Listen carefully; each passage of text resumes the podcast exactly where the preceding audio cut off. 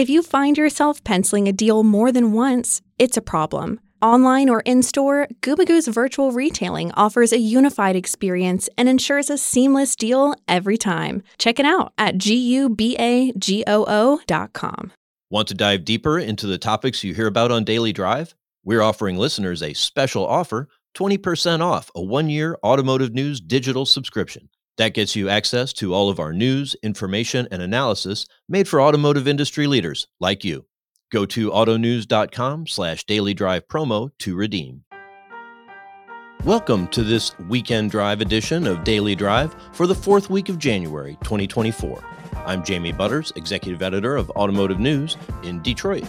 And I'm Kellen Walker in Las Vegas. Today, we're breaking down some of the biggest stories in the auto industry from the past week and looking forward to what's in store in days ahead. In a few minutes, we'll preview next week's NADA show with our own Dan Shine it's an opportunity for dealers to get in front of folks who are making decisions and express their opinions, whether positive or negative, uh, or you know, get answers to questions they have. So I think it's a you know a valuable FaceTime for for dealers. But first, Jamie, once again, my friend, welcome to Saturday. How are you? I'm doing all right. How are you? Good, man. We got a lot to chat about today. So, Stellantis is finally launching its new flexible platform, which will support up to eight vehicles. Now, Jamie, Stellantis has a lot of brands. Do you think this plug and play approach is the best way to cover all the brands? I mean, a Maserati is very different from a Chrysler. yeah, it sure is. Uh, you know, it's the right idea. It's all going to come down to the execution. In a lot of ways, this harkens back to the old General Motors, where you had a whole you know array of brands, and uh, the aim of having uh, was it a vehicle for every person purchase, right? And so you have a lot of the same engineering, but try to make it fit each brand's place in the market. With EVs, you know that should be doable, but it's always the tendency, right? You want to put all of your power, all of your battery, all your range, all the everything good in every vehicle, and then there's not enough distinction between them. And if you try to hold back on something to keep the price down, it often just feels like a lesser vehicle. So it's going to be a real challenge uh, for the brand engineering of it, but it's the right strategy. It all depends on how well they can pull it off. I agree. I think this is completely, totally all about execution. And speaking of execution, BYD has been executing. I mean, they overtook VW as China's best selling car brand in 2023. Now, is this, Jamie, a sign of things to come? I mean, BYD has been in the headlines a lot lately and has become the best selling brand in the world's largest auto market in such a short amount of time. Does this put legacy automakers on notice? I feel like before we know it, BYD's presence will be made here stateside you know, there's a lot going on, and it's one of these weird situations where China is really emerging as a threat to the US auto market, in part because of the weakness of China's own auto market. China grew so much, built a lot of factories, built up a lot of local companies to try to compete with the global automakers. And there's a bit of a slowdown in demand and they've got all this extra capacity. So what are they doing? They're slashing prices, making it really hard on VW, you know, General Motors, BMW, everyone else operating in China, Tesla as well is having a challenge from all these Chinese automakers undercutting on price. And then they still have excess capacity, so they're shipping more overseas. They're exporting to Europe. They're exporting, of course, to you know Russia and Mexico. And you could totally be right. Within a year or two, sometime this decade, it totally makes sense that BYD will make a run at the US market, probably with vehicles made in Mexico rather than in China. But uh, you know, we'll see how the, all the, the tariffs and trade relations work out. Uh, but it is a, definitely a show of strength coming from a market that's feeling a bit of weakness. I think it's definitely worth keeping your eye on seeing where BYD will be by the end of this year for sure. Mm-hmm. Uh, this week, we also heard from Anthony Levandowski, one of the pioneers of self driving technology. He said this year will be the year of the robot. We're still one or two breakthroughs away from being able to just drive everywhere like a person can, right? So, so my view is that you know the AI advancements are actually what's going to make these two things you know possible one is like being able to understand the environment second is kind of learning from a bunch of logs uh, automatically how other people are going to behave in the situation and figure out what the behavior is what's the reality of that jamie after the issue with cruise in san francisco What will it take for these AV companies to fully earn the trust of consumers? Or will always just be that percentage of skeptics out there who will never fully trust AV technology? you know, I have a little bit of a of a different perspective on this. I feel like you know we're we follow this news every day and we're very plugged into the problems that cruise is having you talk to most people around the country they've never heard of cruise a lot of them don't even know that there are these problems with robo taxis that that cruise has had all these troubles in san francisco. Obviously you know local folks there do uh, but you talk to people in the midwest or even across the sun belt and until cruise and waymo come into their markets it's really out of sight out of mind. They think it's you know it's a science experiment it's something that's maybe maybe happening maybe not. Uh, so you know it, it might not be as big of a challenge with the public although certainly what we're seeing with this cruise story the challenge is probably going to be with regulators are likely to be you know very defensive about letting robo taxis on the road letting companies that are very aggressive in their growth plans do what they want to do they're going to feel like they need to protect the consumer, protect the pedestrians, protect everyone else out there until the technology is absolutely proven to be safe. And Jamie, are there companies like Uber that are pushing back against companies like Cruise and Waymo? You know, Uber is a funny one because their initial, you know, business uh, thesis was, you know, we'll get these uh, human-driven cars out there, and then we'll replace all the drivers with self-driving technology. Um, they've since kind of gotten rid of the unit that that would develop that, but there's still a lot of appeal for a company like Uber mm-hmm. or Lyft if they could get cars that would drive themselves. And of course, there's you know Tesla with its uh, you know full self quote unquote full self driving technology. You know the idea there that Elon Musk has really pushed is, hey, you can buy a car with an extra ten or twenty thousand dollars worth of technology on it, but you can let it go out and earn money for you when you're not using it and help pay for that technology and then some. So, a lot of interesting thinking going on around how people are going to get around in vehicles in the future. And uh, I don't know how it's all going to work out. I have no idea. Gotcha. Well, coming up, the 2024 NADA show kicks off next week here in Las Vegas. We'll talk about what we expect from this year's show next on Weekend Drive. Daily Drive is kicking off the new year by reviving an old name in a new format. We're bringing back a weekend drive edition of Daily Drive. Jamie and I will go deeper into the biggest automotive stories of the week. Every weekend, you'll hear fresh insights, analysis, and what has me running hot, if not overheated. To think that's going to get done in a year, a little over a year, is um, foolishly optimistic. Let's, that's a little dark, but let's shift to something a little more positive. You'll also hear from our experts in the newsroom here at Automotive News about the latest industry trends and topics. EV sales are not declining. That's the narrative we're kind of seeing outside of the industry. They aren't declining, but the pace of growth definitely has slowed. Come back this weekend for our Weekend Drive edition of Daily Drive. And of course, tune in every weekday for all the news you need to know to keep up in the auto industry. We know 95% of customers complete at least a portion of their vehicle buying journey online, so they expect the deal they create on your website to match exactly what they see in your showroom. If it doesn't, you can lose that customer's trust, risking not only that deal, but also any future opportunities. That's where Gubagoo's virtual retailing steps in we transform the conventional car buying process into a modern, transparent, and seamless experience.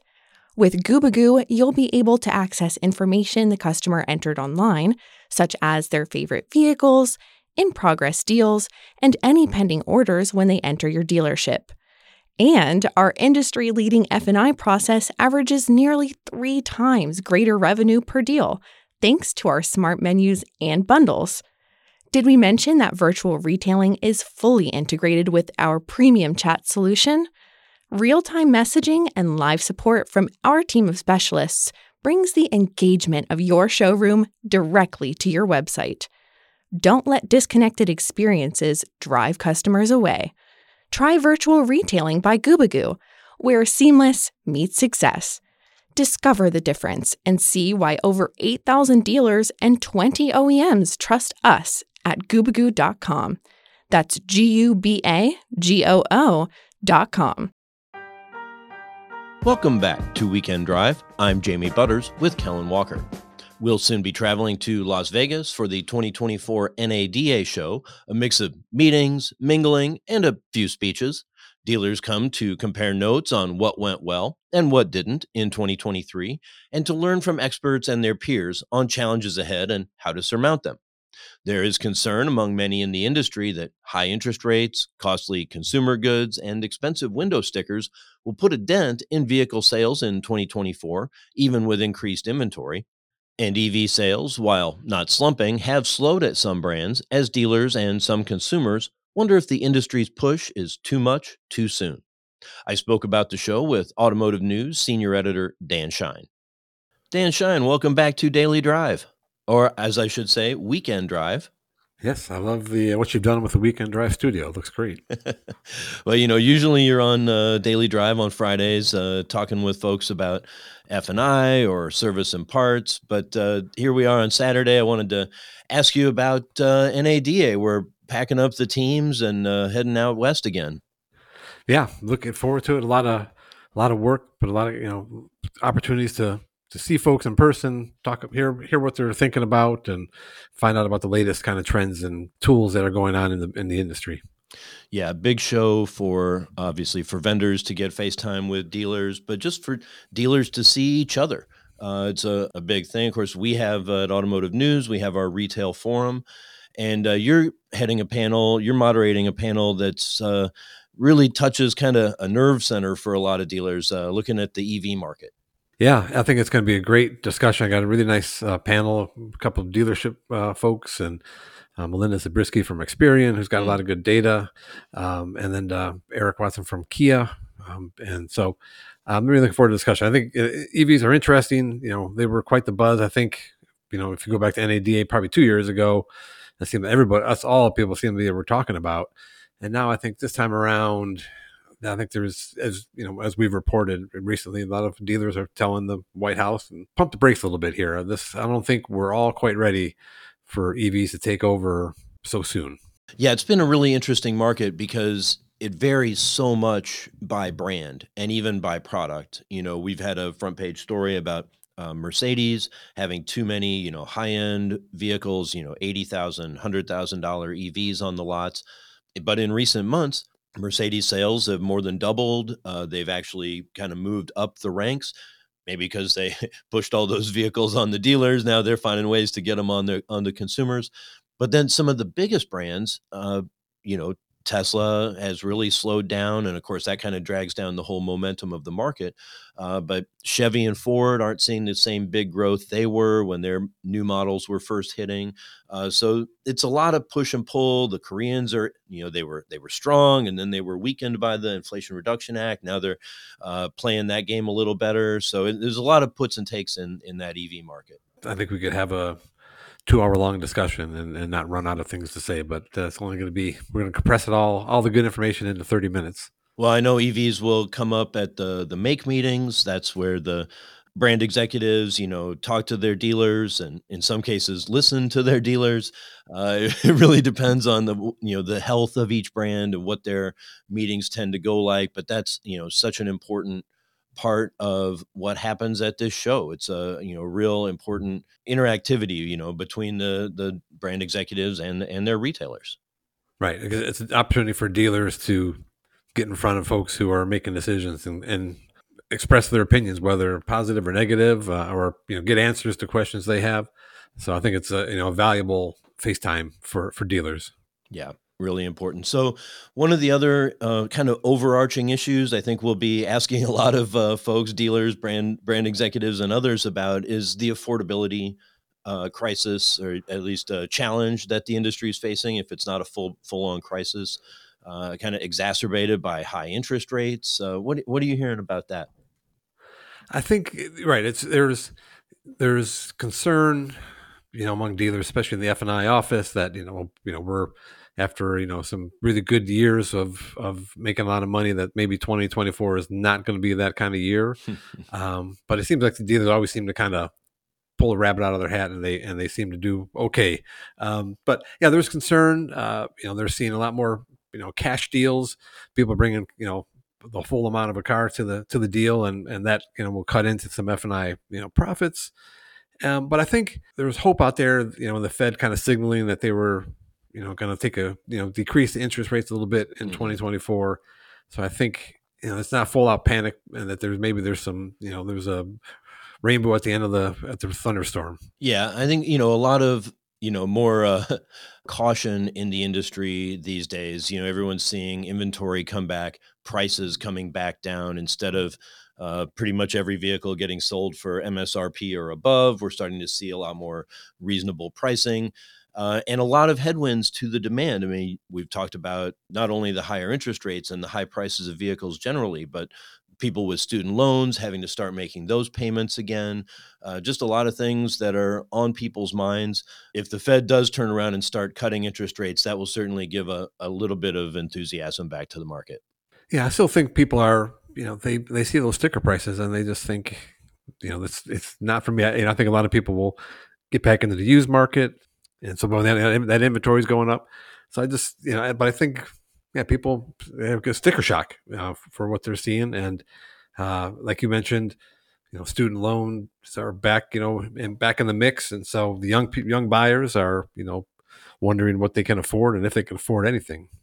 You mentioned the sticker shock. I remember uh, this was actually quite a few years ago before I even came to automotive news. I was still at Bloomberg and uh, wrote about the fifty thousand dollar minivan you know, as Chrysler was bringing out the the plug-in hybrid uh, Pacifica now, um, and it used to be a joke to you know I would say, uh, well, nobody wants to pay forty thousand dollars for a Camry, and I had a forty thousand dollar Camry in my driveway uh, from the press fleet uh, earlier this year, last year, and um, it was really nice. It was not unfairly priced, but it's uh, it is remarkable with all the technology how expensive cars are getting these days.